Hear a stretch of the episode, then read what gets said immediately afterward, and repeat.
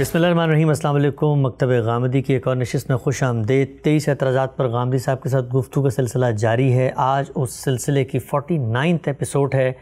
پہلی وہی اور غار ہرا کا اعتراض زیر بحث ہے۔ اس موضوع پر اب تک چھ اقساط ہو چکی ہیں اور آج ہم ساتویں قسط شروع کرنے جا رہے ہیں۔ غام صاحب، ایک دفعہ پھر حاضر خدمت ہیں بہت شکریہ آپ کے وقت کا۔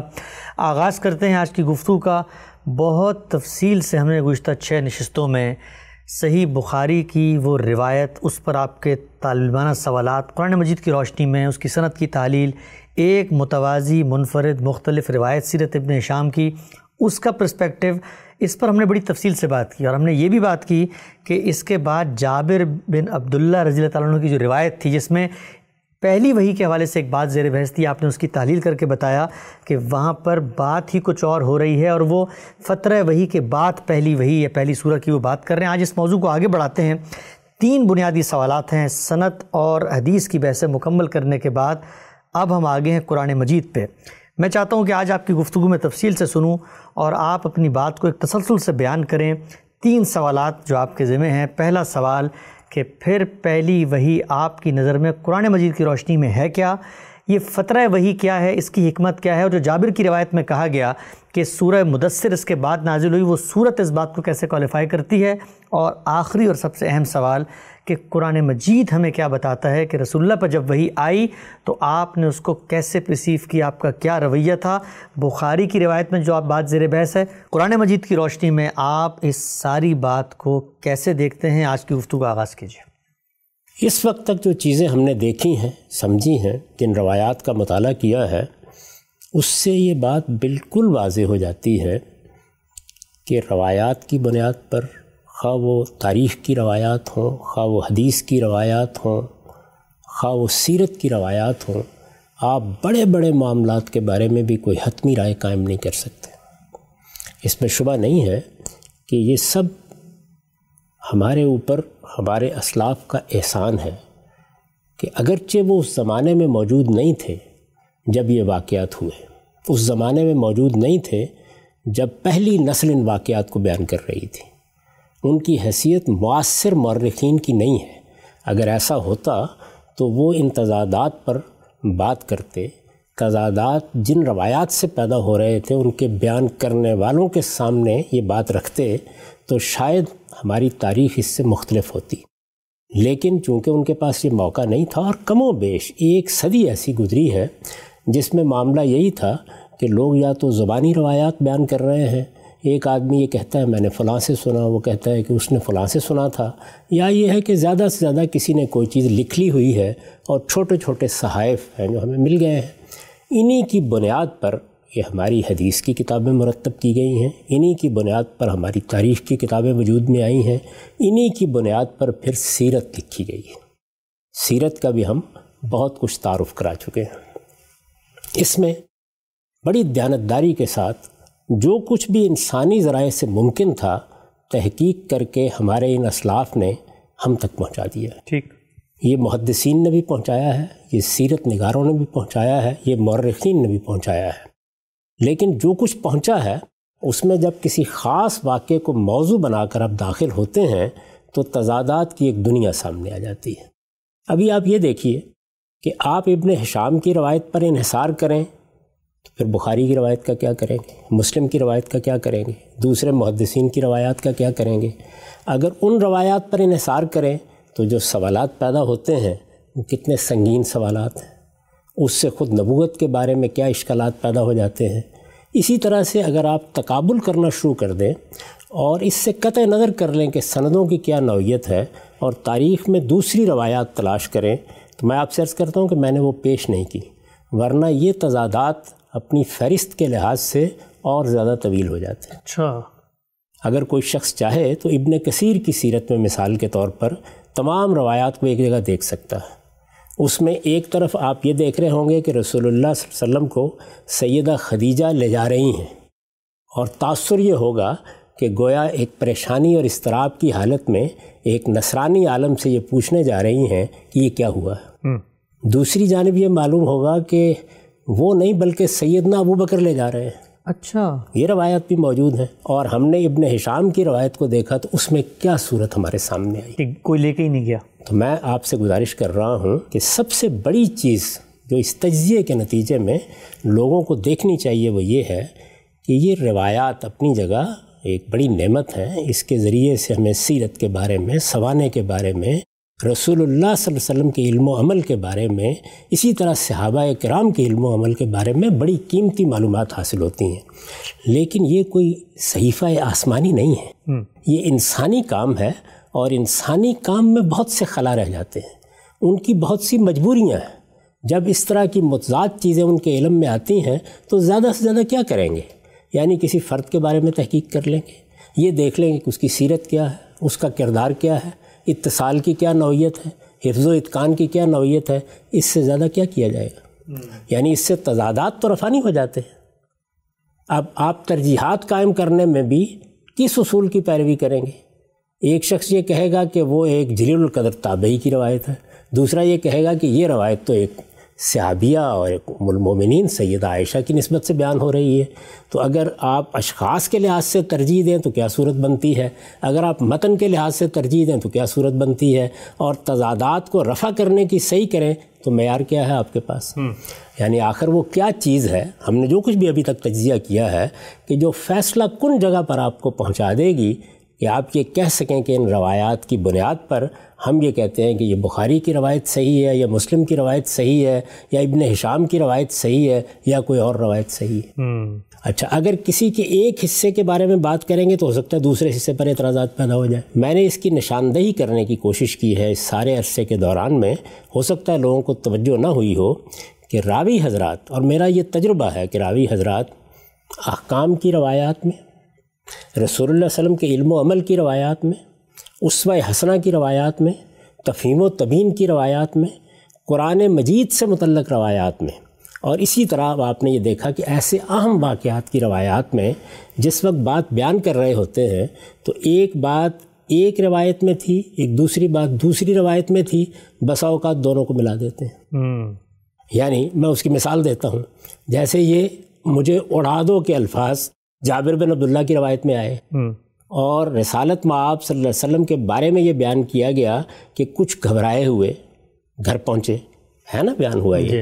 اب ہو سکتا ہے کہ یہاں سے راوی نے اٹھائے اور اٹھا کر پہلی وہی کی روایت میں ڈال دیے جبکہ جابر بن عبداللہ کی روایت کے بارے میں ہمیں یہ معلوم ہو گیا کہ وہ اصلاً پہلی وہی کی روایت نہیں ہے۔ بالکل۔ تو اس طرح کا اختلاط ہوتا ہے۔ یہ آپ کو یاد ہوگا کہ میں نے دین سے متعلق جو روایات ہیں ان کی تنقید کا کام کیا ہے اپنی کتاب میزان کے لیے۔ بارہ سو کے قریب روایات میں نے اس میں منتخب کی ہیں۔ اس لیے کہ یہ بڑا قیمتی ذخیرہ ہے ہم اس کو رد نہیں کر سکتے۔ لیکن وہاں بھی آپ نے دیکھا کہ رب الفضل جیسا مسئلہ کیسے پیدا ہوا۔ یعنی ایک ایسا مسئلہ کہ جس کی کوئی کل بھی سیدھی نہیں جس کے نتیجے میں ہم ایک ایسی بات دین میں داخل کر بیٹھے ہیں کہ جس کو کسی کو بھی سمجھانا ممکن نہیں ہے۔ تو میں نے یہ بتایا ہے کہ خود روایات کے ذخیرے کی تحلیل کر کے یہ معلوم ہو جاتا ہے کہ راوی حضرات نے رسول اللہ صلی اللہ علیہ وسلم کی دو باتیں جو اپنی جگہ بالکل درست تھیں، ان میں سے ایک ایک جملے کو ادھر سے ادھر داخل کر دیا ہے۔ اس کے نتیجے میں ایک قطر بود کی صورت پیدا ہو گئی ہے۔ تو یہ ساری دراز نفسی جو میں نے آپ کے سامنے کی اس کا مقصود یہ ہے کہ روایات ضرور دیکھنی چاہیے ان کی تنقید کرنی چاہیے ان کو پڑھنا چاہیے ان کی بنیاد پر معلومات حاصل کرنی چاہیے لیکن ان کو صحیفہ آسمانی سمجھ کر اپنے ایمان کا اپنے عقیدے کا اور حتمی آرا کا ماخذ نہیں بنانا چاہیے۔ صحیح رویہ وہ ہے جو ہم نے دین کی شر و وضاحت میں اختیار کر رکھا ہوا ہے۔ اور ظاہر ہے کہ ہم اس کو صحیح سمجھتے ہیں تو ہم نے اختیار کر رکھا ہوا ہے۔ وہ یہ کہ رسول اللہ صلی اللہ علیہ وسلم کی ذات بالا صفات کے بارے میں، دین کے معاملے میں، رسول اللہ صلی اللہ علیہ وسلم کی سیرت اور سوانے کے معاملے میں جب کبھی بھی آپ کو کوئی رائے قائم کرنی ہے، سب سے پہلے آپ قرآن مجید کی طرف جائیں گے۔ اللہ کی کتاب قرآن مجید کو سب سے پہلے دیکھا جائے گا، اس کے بعد سنت کو۔ اور میں بار بار توجہ دلا چکا ہوں کہ سنت روایات پر منحصر نہیں ہے۔ سنت رسالت معاب صلی اللہ علیہ وسلم کا جاری کردہ وہ طریقہ ہے جو دین کی حیثیت سے آپ نے صحابہ کو سکھایا اور صحابہ کرام نے اس کو اپنے اجماع اور تواتر سے آگے منتقل کیا۔ اس کی شہادت مسلمانوں کا، اجماع مسلمانوں کا تواتر بلکہ جس کو ہمارے قدیم علماء اس طرح بیان کرتے ہیں کہ نقل القافہ عن القافہ یعنی مسلمانوں کی پوری جماعت اس کو نقل کر رہی ہے۔ اس کے لیے یہ قطن ضرورت نہیں ہوتی کہ تاریخ کی کوئی کتاب کھولی جائے، حدیث کی کوئی کتاب کھولی جائے۔ وہ مسلمانوں کے اندر ایک جاری عمل ہے اور اس کا تاریخی ریکارڈ ہم کو فقہ کے یہاں مل جاتا ہے۔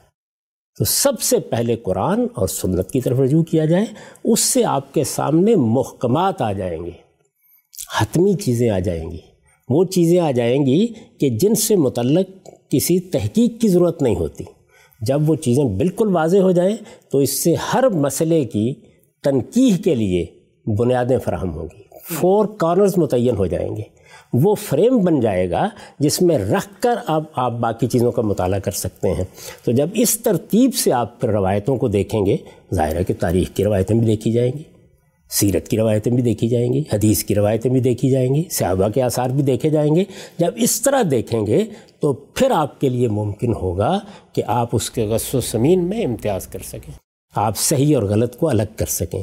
آپ حتمی طور پر یہ کہہ سکیں کہ یہ وہ چیز ہے جو قرآن و سنت کے دائرے میں قابل قبول ہو سکتی ہے۔ علم و عقل کے مسلمات بھی اس کے بعد ہی صحیح طریقے سے کام کریں گے کیونکہ آپ کے پاس اللہ کی کتاب کی حجت موجود ہوگی، رسالت معاب صلی اللہ علیہ وسلم کے دیے ہوئے دین کی حجت موجود ہوگی۔ تو یہ طریقہ ہے جس کی طرف اگلی بات چیت سے پہلے اشارہ ضروری تھا تاکہ آپ بھی یہ سمجھ سکیں اور لوگ بھی یہ سمجھ سکیں کہ پھر وہ رویہ ہم کیوں اختیار کرتے ہیں جس کے تحت اب میں بہت سی چیزوں کی تفصیل کرنے جا رہا ہوں۔ ہم سب بہت بہت اہم نقطہ ہے جو آپ نے بھی فرمایا کہ عام طور پہ جب آپ روایات کی تحلیل کرتے ہیں تو لوگ یہ تاثر پیش کرتے ہیں کہ رسول اللہ صلی اللہ علیہ وسلم کی بات کے سامنے کوئی شخص اس کی تعویل کر رہا ہے یا اصل میں وہ جو بات ہم تک پہنچی ہے راویوں کے ذریعے ان کے اوپر بات ہو رہی ہوتی ہے اور جب ہم قرآن کی بات کرتے ہیں تو قرآن وہ کسوٹی اور میزان فرقان بنتا ہے جس کی روشنی میں ہم ان چیزوں کو دیکھیں گے۔ ذرا اس نقطے کو تھوڑا اور واضح کیجیے گا کہ روایت پہ بات کرنا رسات ماب صلی اللہ علیہ وسلم کی اس حیثیت کو زیر بحث لانا نہیں، بلکہ جن لوگوں سے ہم تک پہنچی ان پر ہم بات کر رہے ہوتے ہیں۔ میرے نزدیک اگر کوئی شخص رسول اللہ کی حیثیت کو زیر بحث لاتا ہے تو وہ پھر مسلمان کیسے ہو سکتا ہے؟ وہ صاحب ایمان کیسے ہو سکتا ہے؟ دین نام ہے محمد الرسول اللہ صلی اللہ علیہ وسلم کی ذات والا صفات کا۔ جب بات آپ نے کہہ دی، تو اس کے بعد میں جسارت کروں گا اس کی تنقید کرنے کی؟ نہیں۔ یوں ہے کہ رسالت میں آپ صلی اللہ علیہ وسلم کی نسبت سے لوگوں نے یہ باتیں بیان کی ہیں۔ اس لیے تحقیق ہے، اس لیے تنقید ہے، اس لیے تجزیہ ہے، اس لیے تحلیل ہے۔ جو کچھ راویوں نے ہم تک پہنچایا ہے، ان میں سے کوئی بھی معصوم نہیں تھا۔ ان سے میں نے آپ سے عرض کیا کہ غلطیاں ہوتی ہیں اس سے تضادات پیدا ہوتے ہیں اس سے اختلافات پیدا ہوتے ہیں۔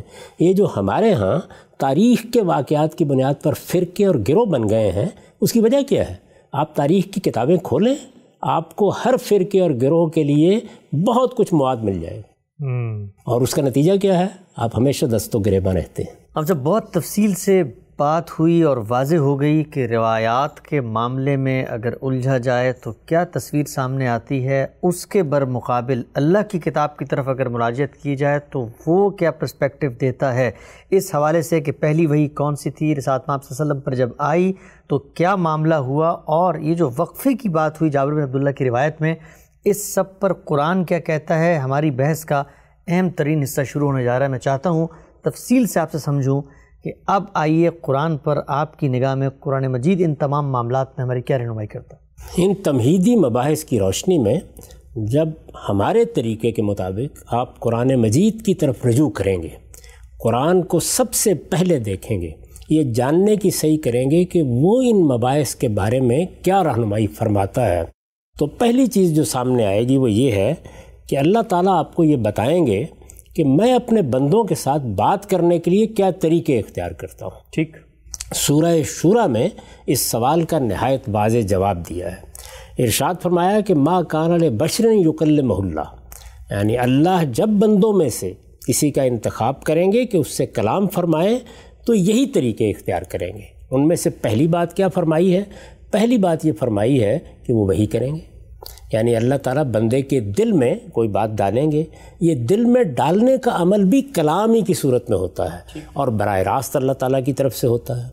دوسری صورت یہ بتائی ہے کہ مم برائے حجاب یعنی پردے کے پیچھے سے، آڑ کے پیچھے سے، وہ درخت بھی ہو سکتا ہے، وہ کوئی پہاڑ بھی ہو سکتا ہے، آواز آئے گی۔ یعنی اللہ تعالیٰ کلام فرمائیں گے، جیسے کہ سیدنا موسیٰ علیہ السلام کے ساتھ کلام فرمایا ٹھیک۔ ہم نے یہ دیکھا کہ جھاڑی کے اندر سے آواز آ رہی تھی اور اس میں یہ بتایا گیا کہ میں تمہارا پروردگار ہوں میں اللہ ہوں اور تمہیں اس منصب کے لیے انتخاب کر لیا گیا ہے۔ ٹھیک۔ تیسری صورت یہ ہے کہ اللہ تعالیٰ فرشتہ بھیجتے ہیں اور وہ فرشتہ آ کر وہی کرتا ہے۔ یعنی اللہ تعالیٰ اپنا پیغام بر بھیجتے ہیں۔ او یورسلا رسولاً۔ تو یہ تین صورتیں قرآن مجید نے بیان کر دیں۔ اب ظاہر ہے کہ یہ سوال پیدا ہوتا ہے کہ رسالت معاب صلی اللہ علیہ وسلم کے معاملے میں کیا طریقہ اختیار کیا گیا؟ تو یہی قرآن مجید ہمیں بتاتا ہے کہ کہ جبریل امین ہیں جن کے ذریعے سے پیغام پہنچایا گیا یعنی فرشتہ بھیجا گیا۔ ٹھیک۔ روح القدس روح الامین جبریل امین اللہ تعالیٰ کے جریر القدر فرشتے وہ رسالت معاب صلی اللہ علیہ وسلم کے پاس آئے ان کے ذریعے سے آپ کو بتایا گیا کہ آپ پیغمبر بنا دیے گئے ہیں آپ نبوت کے منصب پر فائز ہوئے ہیں اور پھر یہ قرآن مجید وہی لے کر نازل ہوتے رہے۔ ٹھیک۔ یہ بات قرآن مجید نے سراحت کے ساتھ بیان کر دی ہے کہ یہ جبریل امین ہے نزل اللہ قلبک۔ انہوں نے اسے اے پیغمبر آپ کے قلب پر نازل کیا ہے۔ ٹھیک۔ پھر جگہ جگہ قرآن مجید نے بعض سوالوں کا جواب دیتے ہوئے یا بعض اعتراضات پر گفتگو کرتے ہوئے جبریل امین کا تعارف کرایا ہے۔ یعنی ان کی حیثیت کیا ہے؟ اللہ تعالیٰ کے ہاں ان کا مقام کیا ہے؟ ان کو یہ ذمہ داری کس طریقے سے دی گئی ہے؟ وہ اس کو لے کر آتے ہیں تو اس وقت کیا صورتحال ہوتی ہے؟ کئی صورتوں میں آپ کو اس کی تفصیلات ملیں گی۔ سورہ تکویر میں، سورہ حاقہ میں اور بعض جگہوں کے اوپر بھی۔ اس کے بعد قرآن مجید ہمیں یہ بتاتا ہے کہ جس وقت یہ فیصلہ کر لیا گیا کہ رسول اللہ صلی اللہ علیہ وسلم کو آخری پیغمبر کی حیثیت سے اب اس منصب پہ فائز کیا جائے گا اور آپ کی طرف اللہ کی آخری کتاب نازل ہوگی۔ جب یہ فیصلہ کر لیا یعنی قرآن کے نزول کا فیصلہ، تو اللہ تعالیٰ نے زمین و آسمان میں پہرے لگا دیے۔ اس کی وجہ کیا ہوئی؟ اس کی وجہ یہ ہوئی کہ جنات ہمارے ساتھ ایک دوسری مخلوق ہے، جن کو اللہ تعالیٰ نے ارادہ و اختیار دیا۔ ٹھیک؟ وہ اوپر جاتے ہیں۔ اوپر جاتے ہیں تو کچھ فرشتوں کے ساتھ بھی اتصال پیدا کر لیتے ہیں۔ بعض جگہوں پر بیٹھ جاتے ہیں جو ان کے علم میں ہے جہاں سے فرشتوں کی بات چیت سنی جاتی ہے۔ تو قرآن مجید نے سورہ جن میں خود ان کی زبان سے یہ اعتراف نقل کیا ہے کہ اس سے پہلے ہم اسی طرح بیٹھ جایا کرتے تھے۔ کوئی نہ کوئی بات ہمارے کان میں پڑ جاتی تھی ہم اس کو اچک لیتے تھے اور اس طرح سے علم غیب کی بعض چیزوں تک رسائی کے کچھ راستے پیدا ہو جاتے تھے۔ لیکن ہم نے دیکھا کہ پہرے لگا دیے گئے۔ ٹھیک۔ شہاب ثاقب کی بارش ہوتی ہے۔ اوپر جانے کی صحیح کی جائے تو وہاں سے کھدیڑ کے باہر پھینک دیا جاتا ہے۔ تو انہوں نے خود بیان کیا خود اعتراف کیا کہ ہمیں یہ شدید اندیشہ پیدا ہوا کہ کہیں زمین والوں کے ساتھ کوئی غیر معمولی معاملہ کرنے کا فیصلہ تو نہیں کر لیا گیا۔ اچھا۔ پھر ہم پہنچے تو ہمیں معلوم ہوا کہ قرآن نازل ہو رہا ہے۔ تو یہ اہتمام کیا گیا۔ سورہ کے آخر میں اس پر مزید یہ اضافہ کیا گیا ہے کہ جس وقت پھر پیغمبر کو پیغمبر بنا دیا گیا اور قرآن مجید نازل ہونا شروع ہو گیا تو چاروں طرف پہرے لگا دیے گئے کہ پیغمبر کی بھی نگرانی کی جائے۔ ٹھیک۔ تو وہاں پر بھی پہرے لگا دیے گئے آسمان و زمین میں بھی پہرے لگا دیے گئے۔ یہ خود قرآن نے بتایا ہے کہ اہتمام کیا گیا۔ اس کے بعد قرآن مجید نے مزید یہ اطلاع دی ہے کہ اس کے نزول کی پدا کب ہوئی۔ یہ بات کہ نزول کی پدا کہاں ہوئی پہلی وہی کہاں آئی آپ تھوڑی دیر کے لیے اسی روایت کو تسلیم کر لیجیے کہ رسالت معاب صلی اللہ علیہ وسلم ایک سچا خواب دیکھنے کے بعد باہر نکلے۔ رمضان کا مہینہ تھا۔ جب باہر نکلے بیدار ہو کر اور وسط جبل میں پہنچے یعنی پہاڑ کے وسط میں پہنچے وہی ہرا کا پہاڑ تو وہاں جبریل سے پہلی ملاقات ہوئی۔ وہیں نبوت کے بارے میں آپ کو بتایا گیا۔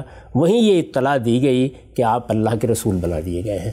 اس چیز کو مان لیجیے اس پر کوئی چیز ایسی نہیں ہے کہ جس میں کوئی استباد یا تعجب کا اظہار کیا جائے۔ ٹھیک۔ یہ جگہ معلوم ہو گئی روایت سے اتنا ہی بہت کافی ہے۔ لیکن قرآن مجید ہمیں یہ بتاتا ہے کہ یہ رمضان کا مہینہ تھا یہ بات خود سورہ بقرہ میں بیان کر دی ہے۔ شہر و رمضان الزی انزل فی القرآن یہ رمضان کا مہینہ تھا جس میں قرآن نازل ہونا شروع ہوا اور اس کے بعد یہ بتایا ہے کہ رمضان کے مہینے میں بھی اس کا نزول اس رات میں ہوا ہے جو اللہ تعالیٰ کے ہاں محمد امور کے لیے مقرر کی گئی۔ ٹھیک۔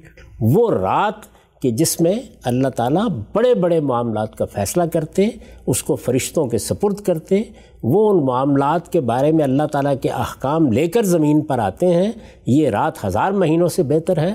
ایک جگہ اس پر للت القدر کا عنوان قائم کیا گیا ہے دوسری جگہ اسے للت المبارکہ کہا گیا ہے۔ یعنی برکت والی رات ہے عظمت والی رات ہے فیصلوں کی رات ہے۔ اس رات میں قرآن کے نزول کا فیصلہ ہوا۔ رمضان کا مہینہ تھا اور قدر کی رات تھی۔ للت القدر تھی لالہ مبارکہ تھی یہ باتیں قرآن مجید نے ہمیں بتا دی۔ ٹھیک۔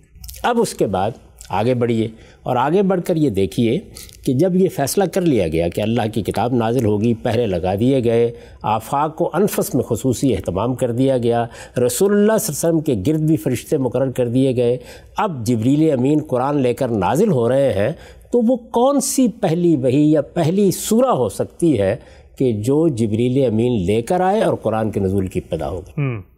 اس سے پہلے ہم سورہ الگ کے بارے میں گفتگو کر چکے سورہ مدثر کے بارے میں ہم نے خود روایت کی تنقید کر کے بتا دیا کہ روایت ہی کو غلط سمجھا گیا ہے۔ اس سے متعلق یہ بات صحیح نہیں ہے کہ وہ پہلی سورہ ہے۔ تو پھر پہلی سورہ کون سی ہے؟ ہمارے طریقے کے مطابق اب آپ قرآن مجید کی مراجعت کیجیے۔ اور قرآن مجید سے یہ سمجھنے کی صحیح کریں کہ پہلی سورہ کون سی ہو سکتی ہے؟ قرآن مجید کا معاملہ یہ ہے کہ اگر آپ اس میں تدبر کریں گے تو یہ بات واضح ہو جائے گی کہ یہ کتاب اس طرح کی کتاب نہیں ہے کہ جس میں پہلے توحید پر ایک باب قائم کیا گیا، پھر آخرت پر قائم کیا گیا، پھر کہیں شریعت کے احکام بیان کر دیے گئے۔ یہ خطبات کی صورت میں ہے۔ جب خطبات کی صورت میں ہے تو ظاہر ہے کہ مخاطبین ہوں گے۔ چنانچہ آپ بکرا کو پڑھیے آل عمران کو پڑھیے آپ کسی اور سورہ کا مطالعہ کیجیے بالکل واضح ہو جاتا ہے کہ مخاطبین کون ہیں اور وہ کیا حالات ہیں جن میں گفتگو ہو رہی ہے۔ رسالت میں آپ صلی اللہ علیہ وسلم کے مخاطبین میں قریش مکہ ہے مشکین عرب ہیں آپ کی قوم کے لوگ ہیں اہل کتاب ہیں اہل کتاب کے مختلف گروہ ہیں پھر اس کے بعد جو لوگ ایمان لا رہے ہیں، ان کو یا الزینہ آمنو، کہہ کے خطاب کیا گیا ہے۔ ان کے معاملے میں بھی خطاب کی مختلف صورتیں ہیں۔ کہیں پوری جماعت سے خطاب ہے، کہیں ان کے ضعفاء سے خطاب ہے، کہیں ان کے آراب سے خطاب ہے، کہیں منافقین سے خطاب ہے۔ یہ ساری چیزیں آپ کو قرآن مجید میں مل جاتی ہیں۔ لیکن یہ مخاطبت کب شروع ہوگی؟ کہ پہلے دن تو شروع نہیں ہو سکتی۔ بالکل ٹھیک۔ یعنی اگر رسالت میں آپ صلی اللہ علیہ وسلم کو کوئی چیز دی جائے گی کوئی سورہ اترے گی کوئی آیات ہوں گی تو ان میں مخاطبت نہیں ہو سکتی۔ پہلے مرحلے میں تو کوئی بات ہے نا جو آپ مثبت طور پر کہیں گے۔ کوئی پیغام ہے جو پیش کریں گے اس کے بعد پھر سوالات جوابات رد عمل ماحول یہ ساری چیزیں اس کے بعد نمایاں ہوں اقرار انکار نفاق یہ سب بعد میں ہوگا۔ یہ سب بعد میں ہوگا۔ یہ پہلے ہو نہیں سکتا۔ یعنی قرآن مجید کا اگر آپ پہلی سورہ سے لے کے آخر تک مطالعہ کریں تو ہر جگہ آپ کو یہ متعین کرنے میں بالکل آسانی کے ساتھ حتمی جگہ تک پہنچنے میں کوئی دقت پیش نہیں آئے گی کہ آپ یہ کہہ سکتے ہیں کہ یہ سورہ کس زمانے میں نازل ہوئی ہے۔ یہ معلوم ہو جاتا ہے۔ اب زمانے سے کیا مراد ہے؟ زمانے سے مراد یہ نہیں ہے کہ آپ یہ بتا دیں گے کہ تین نبوت میں نازل ہوئی ہے یہ چار ہجری میں نازل ہوئی ہے۔ نہیں۔ رسالت میں آپ صلی اللہ علیہ وسلم کی دعوت کے جو مراحل ہیں جو قرآن ہی سے معلوم ہو جاتے ہیں ان کے لحاظ سے تعین ہو جاتا ہے۔ ٹھیک۔ یعنی یہ کیا ابتدائی دعوت کا زمانہ ہے جس کو انظار کا دور کہا گیا ہے؟ کیا یہ انظار عام کا زمانہ ہے؟ کیا یہ اتمام حجت کا زمانہ ہے؟ کیا یہ ہجرت و برات کا دور آ گیا ہے؟ کیا اب آخری اقدام کے لیے تیاری ہو رہی ہے؟ تزکیہ و تطہیر کا دور ہے؟ کیا آخری اقدام ہو رہا ہے؟ یعنی ان میں سے ہر چیز آپ پر نمایاں ہو جاتی ہے۔ اور اس کے ساتھ ہی چونکہ ہم تاریخ کے بعض مسلمات کی روشنی میں یہ جانتے ہیں کہ رسالت میں آپ صلی اللہ علیہ وسلم کتنے برس مکہ میں رہے کب ہجرت ہوئی اور کب مدینہ میں گئے اور مدینہ میں کتنے برس رہے تو کسی حد تک ہم تعین بھی کرنے میں کامیاب ہو جاتے ہیں کہ یہ اگر انظار کا دور ہے تو کون سا دور ہوگا؟ یہ اگر ہجرت و برات کا زمانہ ہے تو کون سا زمانہ ہوگا؟ اس میں اگر حکومت قائم ہو گئی ہے تو پھر کیا مدینہ میں آ گئے ہیں؟ مدینہ میں آ گئے ہیں تو کیا ابتدائی زمانہ ہے یا آخری زمانہ ہے؟ تو یہ چیزیں بڑی حد تک متعین ہو جاتی ہیں۔ ٹھیک۔ اس طرح سے قرآن مجید اپنی تاریخ کا بھی ایک غیر معمولی ماخذ بنتا ہے۔ اب آپ اس زاویے سے اگر قرآن کا مطالعہ کریں گے تو آپ کو معلوم ہوگا کہ چھوٹی سی چھوٹی سورہ کو پڑھ لیں بڑی سے بڑی سورہ کو پڑھ لیں اس میں آپ کو کسی جگہ بھی مخاطبت سے مجرد کوئی کلام نظر نہیں آئے۔ یعنی مخاطبین ہیں لوگ سامنے ہیں ان سے بات ہو رہی ہے ایک ماحول ہے ایک پس منظر ہے۔ سورہ الگ کا ہم نے تجزیہ کیا اور ہم نے یہ دیکھا کہ اس کا تند و تیز لہجہ اس میں بعض چیزوں پر تبصرہ یہ خود بتا رہا ہے کہ وہ پہلی سورہ نہیں ہو سکتی۔ اسی معیار کو سامنے رکھ کر اور اسی اصول کو ملحوظ رکھتے ہوئے جب ہم قرآن مجید کا مطالعہ کرتے ہیں تو کم و بیش حتمی طور پر اس نتیجے پر پہنچ جاتے ہیں کہ پہلی سورہ سورہ فاتحہ ہے۔ اچھا۔ یعنی قرآن مجید کی ایک سو چودہ صورتوں میں صرف یہی ایک سورہ ہے کہ جو مخاطبت سے مجرد ہو کر ایک دعا کے طور پر انسانوں کی زبان پر جاری کی گئی ہے۔ یعنی اس کو اس کے مضمون سے لحاظ سے دیکھیے تو آپ پکار اٹھیں گے کہ یہ در حقیقت انسانیت کی دعا ہے یہ بندوں کی دعا ہے یہ سلیم الفطرت انسانوں کی دعا ہے۔ کس مقصد کے لیے؟ اس مقصد کے لیے ہے کہ اب نئی بیست ہونی چاہیے نیا پیغام آنا چاہیے۔ اللہ تعالیٰ کو رہنمائی فرمانی چاہیے۔ پس منظر کیا ہے؟ پس منظر یہ ہے کہ اس دین کی ابتدا آدم علیہ السلام سے ہوئی۔ اللہ کے پیغمبر یہی دین لوگوں کو دیتے رہے۔ اس کے بعد یہود کی ایک پوری تاریخ، نصارہ کی ایک پوری تاریخ، ان کی گمراہیاں، ان کی ضلالتیں، ان پر اللہ کا غضب کیسے ہوا؟ اس داستان سے بہت حد تک انسانیت واقف تھی۔ اس پس منظر میں ایک سلیم الفطرت انسان کیا یہ نہیں چاہے گا کہ اس کو سیدھی راہ کی ہدایت ملے؟ وہ بالکل اطمینان کے ساتھ یہ کہہ سکے کہ یہ میرے پروردگار کی طرف جانے کا راستہ ہے۔ تو یہ دعا ہے جو اللہ تعالیٰ نے بندوں کی زبان پر جاری کی ہے۔ اپنے پیغمبر کی زبان پر جاری کی ہے اور اس کے ماننے والوں کی زبان پر جاری کی ہے تاکہ وہ سچی طلب کے ساتھ اللہ تعالیٰ سے یہ چاہے کہ یہ قرآن نازل ہونا چاہیے۔ قرآن مجید کیا ہے؟ وہ سرات مستقیم کی طرف ہدایت دیتا ہے۔ جگہ جگہ قرآن مجید نے اپنا اسی اعتبار سے تعارف کرایا ہے۔ اگر آپ دیکھیں تو یہ تعلق کیا ہے جو اس دعا کے مابین اور قرآن کے مابین قائم ہوتا ہے، یہ دعا اور جواب دعا کا تعلق ہے۔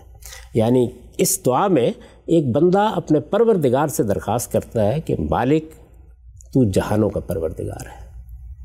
تو سراسر رحمت ہے۔ تیری شفقت ابدی ہے۔ ایک دن جزا کا دن آنے والا ہے۔ اس دن کا تنہا مالک تو ہی ہوگا۔ ہم تیری ہی عبادت کرتے ہیں، تجھی سے مدد چاہتے ہیں۔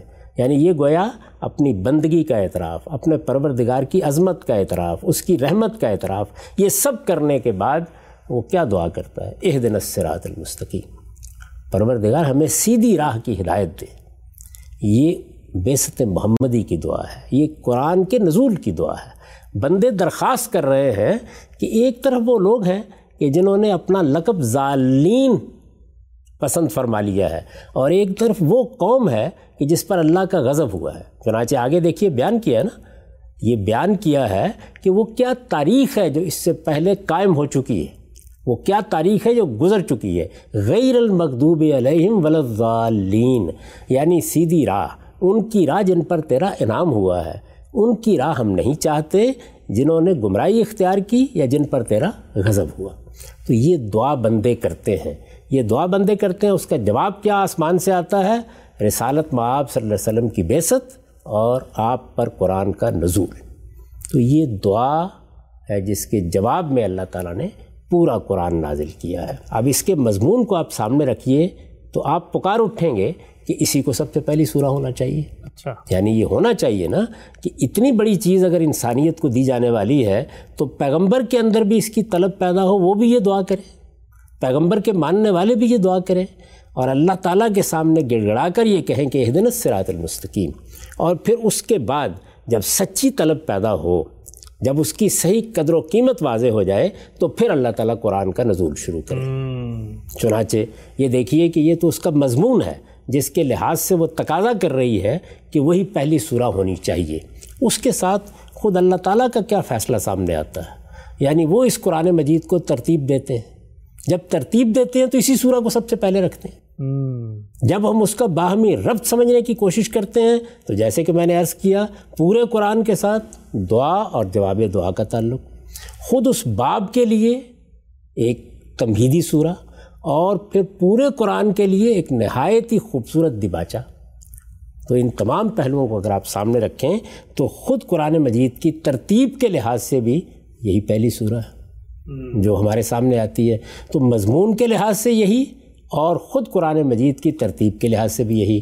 اس کے ساتھ ایک اور چیز بھی پیش نظر رہنی چاہیے اور وہ یہ کہ یہ سورہ ہے جسے ہماری نمازوں کی دعا بنایا گیا ہے۔ یعنی ہم بھی نمازوں میں یہ دعا پڑھتے ہیں۔ اور صحابہ کرام بھی یہی دعا پڑھتے تھے۔ پھر نمازوں میں قرآن مجید کے جس حصے کو پڑھنا لازم قرار دیا گیا ہے یعنی باقی تو آپ انتخاب کر سکتے ہیں وہ یہی سورہ فاتحہ ہے۔ اس سے پہلے ہم نے یہ جانا کہ جب اللہ تعالیٰ پیغمبر کو اس کے منصب کے بارے میں بتاتے ہیں اور اس ذمہ داری پر کھڑا کرتے ہیں تو سب سے پہلی ہدایت کیا ہوتی ہے؟ نماز کا اہتمام۔ ٹھیک۔ موسیٰ علیہ السلام کے معاملے میں بھی یہ ہوا۔ اکم صلاحت علیہ ذکری۔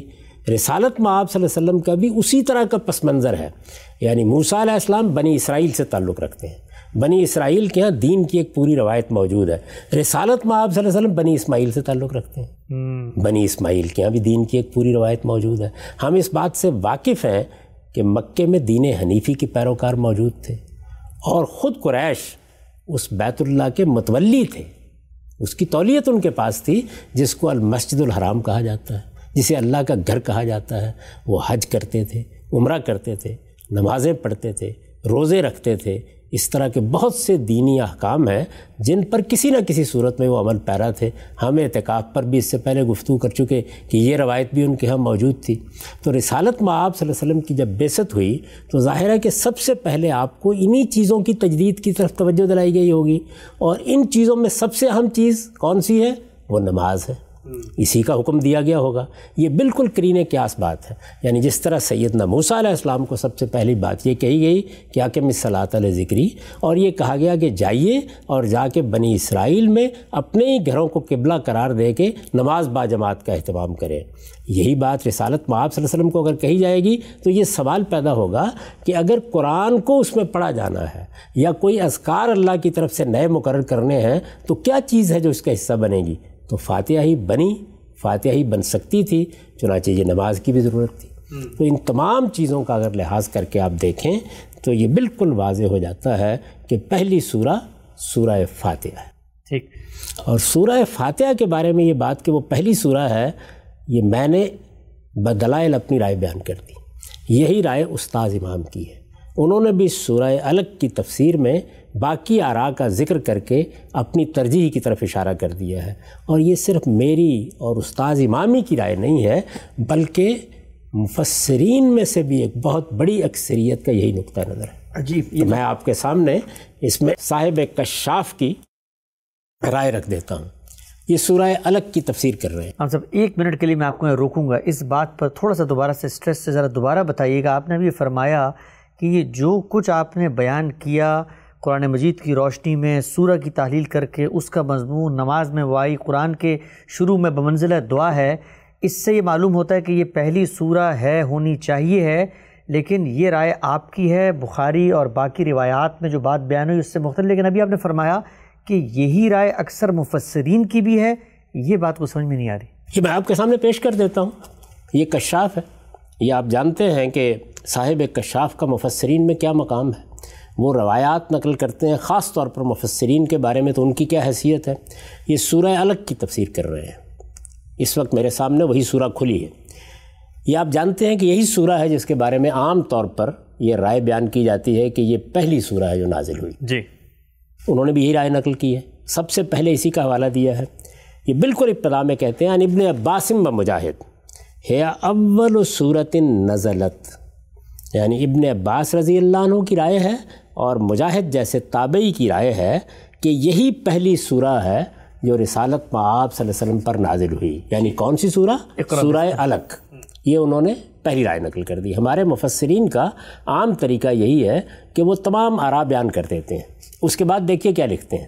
یہ بیان کر دینے کے بعد کہ ابن عباس کی رضی اللہ عنہ مجاہد ان کی رائے یہ ہے کہ سورہ الگ پہلی سورہ ہے۔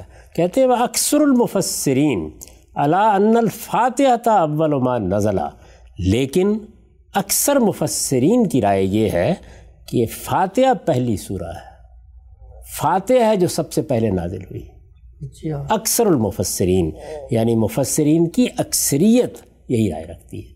اس میں شبہ نہیں کہ مفسرین میں سے بھی بہت سے لوگ کبھی مدثر کے بارے میں رائے دیتے ہیں کبھی الگ کے بارے میں رائے دیتے ہیں لیکن زیادہ تر مفسرین اسی نتیجے پر پہنچے ہیں۔ کیوں پہنچے ہیں؟ اس کی وجہ وہی ہے کہ سورہ خود اپنے مضمون کے لحاظ سے، سورہ خود قرآن کی ترتیب کے لحاظ سے، سورہ خود اپنی اہمیت کے لحاظ سے پکار کر کہہ رہی ہے کہ اسی کو پہلی سورہ ہونا چاہیے۔ تو پہلی سورہ کی حیثیت سورہ فاتحہ ہی کو دی جا سکتی ہے۔ یہ تو پہلی سورہ کا معاملہ ہوا۔ اب جب پہلی سورہ کے معاملے میں ہم اس مقام پر پہنچ گئے تو یہ بھی دیکھنا چاہیے کہ یہ جب نازل ہوئی، ظاہر ہے کہ پہلا واقعہ ہے تو اس کو قرآن کیسے بیان کرتا ہے؟ جب بھی کبھی پہلی سورہ قرآن مجید کی پہلی آیات پہلی وہی کا ذکر آتا ہے تو لوگوں کے ذہن میں وہی ہرا کا واقعہ ہوتا ہے۔ اسی کو ہمارے ہاں عام طور پر بیان کیا جاتا ہے۔ چنانچہ اس جانب توجہ نہیں ہوتی کہ اللہ کی کتاب نے اس کو کس طریقے سے بیان کیا ہے۔ تو میں آپ کے سامنے وہ سورہ اب رکھتا ہوں کہ جس میں قرآن مجید نے اسی چیز کو موضوع بنایا ہے۔ اچھا۔ اور اس کی روشنی میں آپ یہ دیکھیں گے کہ روایات سے کیا تصویر سامنے آتی تھی اور قرآن مجید سے کیا تصویر سامنے آتی ہے۔ یہ قرآن کی سورہ سورہ نجم ہے۔ اچھا۔ سورہ نجم میں رسول اللہ صلی اللہ علیہ وسلم پر پہلی وہی کو بھی بیان کیا گیا ہے اور اس کے بعد جو ایک دوسرا بڑا واقعہ وہی کا پیش آیا ہے اس کو بھی بیان کیا گیا ہے۔ اس پر ہم بعد میں گفتگو کریں گے۔ اس کا پس منظر تھوڑا سا سمجھ لیجیے۔ یعنی بحث کیا ہے؟ قرآن مجید نازل ہو گیا ہے۔ رسالت میں آپ صلی اللہ علیہ وسلم نبوت کے منصب پر فائز کر دیے گئے ہیں۔ آپ اپنی دعوت پیش کر رہے ہیں۔ لوگوں کو پیغام پہنچا رہے ہیں۔ چنانچہ رد عمل ہوا ہے۔ وہ رد عمل کیا ہے؟ کسی نے یہ کہنا شروع کر دیا کہ یہ تو کاہنوں کا کلام ہے۔ وہی مسجہ مقفع عبارتیں اسی طرح کی یہ بھی بیان فرما رہے ہیں۔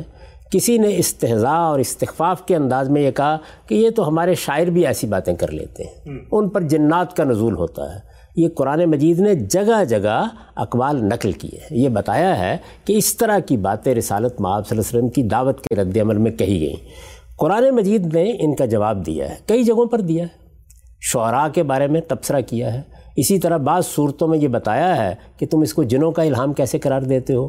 خود سورہ جن میں جنوں کی شہادت بھی پیش کی ہے اور بہت سے پہلوؤں سے ان اعتراضات کے جواب میں اللہ تعالیٰ نے اپنی بات وضاحت کے ساتھ بیان فرمائی ہے۔ اس سورہ میں بھی یہی ہوا ہے۔ یعنی سورہ نجم میں۔ یہاں پر بھی اسی پس منظر میں۔ یعنی قریش نے کچھ باتیں کہی ہیں۔ مخاطبین کا ایک رد عمل سامنے آیا ہے۔ کچھ ایسی چیزیں جو استحضاء اور استخفاف کے انداز میں کہی گئی ہیں، ان کو سامنے رکھ کر اللہ تعالیٰ نے ان کا جواب دیا ہے۔ اور یہ دیکھیے کہ کس شان سے جواب دیا ہے۔ یہ سورہ نجم کا ابتدائی حصہ ہے۔ ارشاد فرمایا ہے، بسم اللہ الرحمن الرحیم و نجمی اذا ہوا۔ ما ذل صاحب کم و ما غوا و ما ینتق عن الحوا ان ہو اللہ وحی یوہا علمہ شدید القوا ذو مرتن فستبا و ہو بالافق العلیٰ ثم دنا فتد اللہ فقان قاب قوسین او ادنا فاوحا الى عبده ما اوحا ما قذب الفواد ما رہا افتمارونه على ما یرا ترجمہ سنی اللہ کے نام سے جو سراسر رحمت ہے جس کی شفقت ابدی ہے تارے گواہی دیتے ہیں جب وہ گرتے ہیں کہ تمہارا رفیق نہ بھٹکا ہے نہ بہکا ہے۔ تمہارا رفیق ظاہر ہے کہ قریش کو خطاب کیا ہے۔ رسول اللہ علیہ وسلم کی قوم کے لوگوں کو خطاب کیا ہے۔ رفیق سے کیا مراد ہے؟ رسالت معاب صلی اللہ علیہ وسلم کی ذات والا صفات۔ اس پر گواہی پیش کی گئی ہے کہ تارے گواہی دیتے ہیں جب وہ گرتے ہیں۔ اس لیے کہ یہ شہاب ثاقب ہیں جن کی بارش یہ بتا رہی ہوتی ہے کہ جنات کے ساتھ کیا معاملہ ہو رہا ہے۔ چنانچہ ذرا دیکھیے کہ میں نے اس کو کس طرح سے بیان کیا ہے۔ یہ انہی تاروں کا ذکر ہے جن کے متعلق بیان ہوا ہے کہ اللہ تعالیٰ نے انہیں رجومن للشیاطین شیطانوں کے لیے سنگباری بنا رکھا ہے۔ مدعا یہ ہے کہ یہ جب گرتے ہیں تو زبان حال سے گواہی دیتے ہیں کہ ہم ان راستوں کی پاسبانی کر رہے ہیں جن سے جبریل امین اس قرآن کو لے کر آتے ہیں۔ ان میں کسی شیطان کے لیے در اندازی کا کوئی امکان نہیں ہے۔ اسے جنوں کا الہام اور کاہنوں کا کلام قرار دے کر رد کرنے کی کوشش نہ کرو۔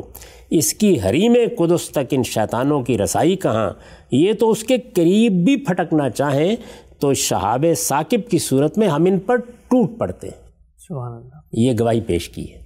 تارے گواہی دیتے ہیں جب وہ گرتے ہیں کہ تمہارا رفیق نہ بھٹکا ہے نہ بہکا ہے وہ اپنی خواہش سے نہیں بولتا۔ یہ دیکھیے اس جملے پر غور کیجیے۔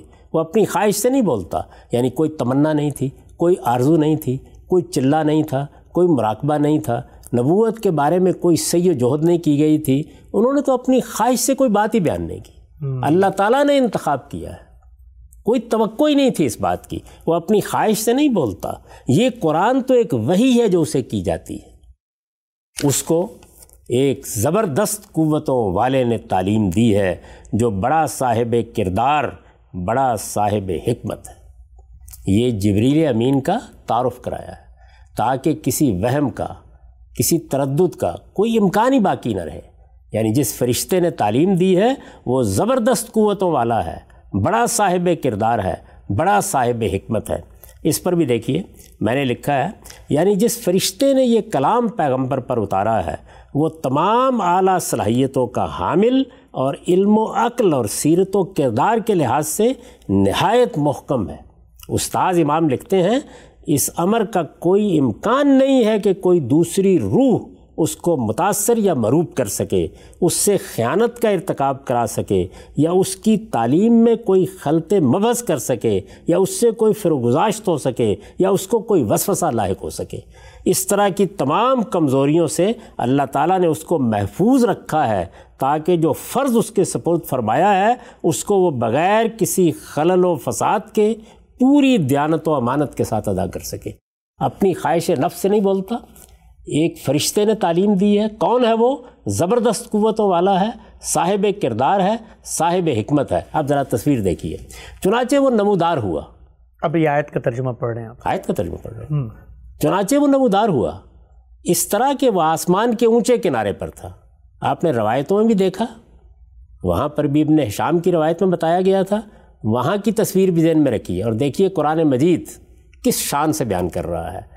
چنانچہ وہ نمودار ہوا، اس طرح کہ وہ آسمان کے اونچے کنارے پر تھا۔ اصل الفاظ ہے وہ ہو بالافق اعلیٰ یعنی مطلب کیا ہے؟ مطلب یہ ہے کہ جب وہ نمودار ہوا تو ایک ایسی جگہ پر تھا جس کے بارے میں کوئی تردد، کوئی وہم نہیں لاحق ہو سکتا۔ ہم کہتے ہیں نا کہ یہ تو سورج نصف النہار تھا جب ہم نے دیکھا، نصف النہار پر تھا جب ہم نے دیکھا۔ چنانچہ وہ نمودار ہوا، اس طرح کہ وہ آسمان کے اونچے کنارے پر تھا، پھر قریب ہوا اور جھک پڑا۔ یعنی یہ بھی نہیں کہ بہت دور تھے۔ رسالت میں آپ صلی اللہ علیہ وسلم کو کوئی غلطی لگ گئی۔ یہ قرآن مجید دیکھیے کس طرح سے ایک ایک چیز کو بیان کر رہا ہے۔ چنانچہ وہ نمودار ہوا اس طرح کہ وہ آسمان کے اونچے کنارے پر تھا، پھر قریب ہوا اور جھک پڑا۔ یہاں تک کہ دو کمانوں کے برابر یا اس سے کچھ کم فاصلہ رہ گیا۔ یعنی اس التفات کے ساتھ، اس قرب کے ساتھ جبریل امین نے یہ قرآن نازل کیا ہے۔ پھر اللہ نے وہی کی، اپنے بندے کی طرف جو وہی کی، جو کچھ اس نے دیکھا وہ دل کا وہم نہ تھا۔ اب کیا تم اس چیز پر اس سے جھگڑتے ہو جو وہ آنکھوں سے دیکھ رہا ہے؟ سبحان اب یہ دیکھیے کہ کس طریقے سے ان تمام چیزوں کی قرآن مجید نے تردید کر دی ہے جو اس روایت سے سامنے آ رہی تھی۔ یعنی کتنا صاف مطلع تھا۔ افق میں کون سا مقام تھا؟ تعلیم دینے والا کون سا فرشتہ تھا؟ اس فرشتے کی حیثیت کیا ہے؟ اس کو اللہ تعالیٰ کے یہاں کیا مقام حاصل ہے؟ اور اس نے جب نمودار ہو کر یہ تعلیم دی تو رسالت میں آپ صلی اللہ علیہ وسلم کو کوئی وہم لاحق نہیں ہوا کوئی تردد لاحق نہیں ہوا کوئی تذبذب نہیں پیدا ہوا۔ اور اس کے بعد یہ کہا ہے کہ جو چیز آنکھوں سے ہمارے پیغمبر نے دیکھی ہے جس کے بارے میں ادنا درجے میں بھی اس کو کوئی تردد نہیں ہے اس پر اس کے بارے میں جگڑ رہے ہیں۔ مجھے یہ بتائیے کہ اگر پیغمبر کی تصویر آپ یہ بیان کر رہے ہوں کہ وہ خود کانپتے ہوئے آئے ہیں؟ لرستے کانپتے آ کے جا کر کہہ رہے ہیں کہ مجھے کوئی چیز اڑا دیجیے۔ ایک نصرانی کے پاس ان کو لے جایا جاتا ہے اور وہ کچھ تسلی دیتے ہیں۔ یہ الفاظ اس کے بعد کہے جا سکتے ہیں۔ افت ہو علامہ یرا یعنی وہ پیغمبر یہ سب دیکھ کے آیا ہے۔ تمہارے سامنے اس کی شہادت دے رہا ہے، اس کی گواہی دے رہا ہے، اس کے بعد اس سے جھگڑا کر رہے ہو۔ تو یہ قرآن مجید میں پہلی وہی کا بیان ہے۔ آپ فرمائیں کہ اس کی کیا دلیل ہے کہ یہ پہلی وہی کا بیان ہے؟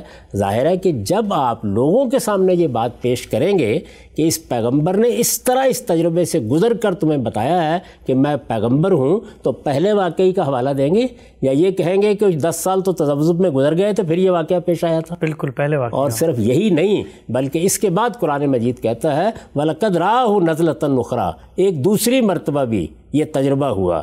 یہ الفاظ خود بتا رہے ہیں کہ وہ پہلی مرتبہ ہے اور پھر اس کے بعد دوسری مرتبہ ہے۔ تو یہ سورہ نجم ہے۔ جو ہمیں قرآن مجید میں یہ بتاتی ہے کہ رسالت میں آپ صلی اللہ علیہ وسلم پر پہلی وہی کس طرح آئی، کس شان سے آئی، اس قرآن کا نزول کس طرح سے ہوا، اس کے لیے اللہ تعالیٰ نے کیا اہتمام کیا، یہ سب کچھ قرآن مجید میں بیان ہوا ہے۔ اس کے بعد میں آپ سے پوچھتا ہوں کہ ان روایات کی طرف بہت زیادہ التفات کی ضرورت ہی کیا باقی رہ جاتی ہے؟ ہم سب بہت ہی تفصیل سے اور بڑی ہی ہلا دینے والی صورتحال ہے جو قرآن مجید سے سامنے آتی ہے۔ کہ قرآن کے بیانات اس قدر واضح ہیں، معاملہ کیسے ہوا اور ساتھ صلی اللہ علیہ وسلم کا اس موقع پہ رد عمل کیا تھا؟ اللہ تعالیٰ نے الفاظ میں دور دو چار کی طرح بیان کر دیا ہے۔ آپ نے بہت وضاحت سے بتایا کہ قرآن مجید اس پورے معاملے کو کیسے دیکھتا ہے، لیکن کچھ سوالات ہیں۔ مثلا یہ کہ اس کے بعد کہ وہی رک گئی تھی؟ اگر رکی تھی تو کیوں رکی تھی ایک پیغمبر کو؟ اتنا بڑا الہام کرنے کے بعد اس میں انقطاع کیوں آیا؟ اور جو جابر رضی اللہ تعالیٰ کی روایت تھی کہ سورہ مدثر فترہ وہی کے بعد پہلی سورہ ہے، اس کو آپ کیسے دیکھتے ہیں کہ قرآن مجید اس کی تائید کرتا ہے، یہ بہت اہم مباحث ہے انشاءاللہ اس کو اگلی نشست میں زیر بحث لاتے ہیں، ہمارا وقت یہاں پہ بدقسمتی ختم ہوتا ہے۔ اب تک آپ کے وقت کا بہت شکریہ۔ بہت شکریہ۔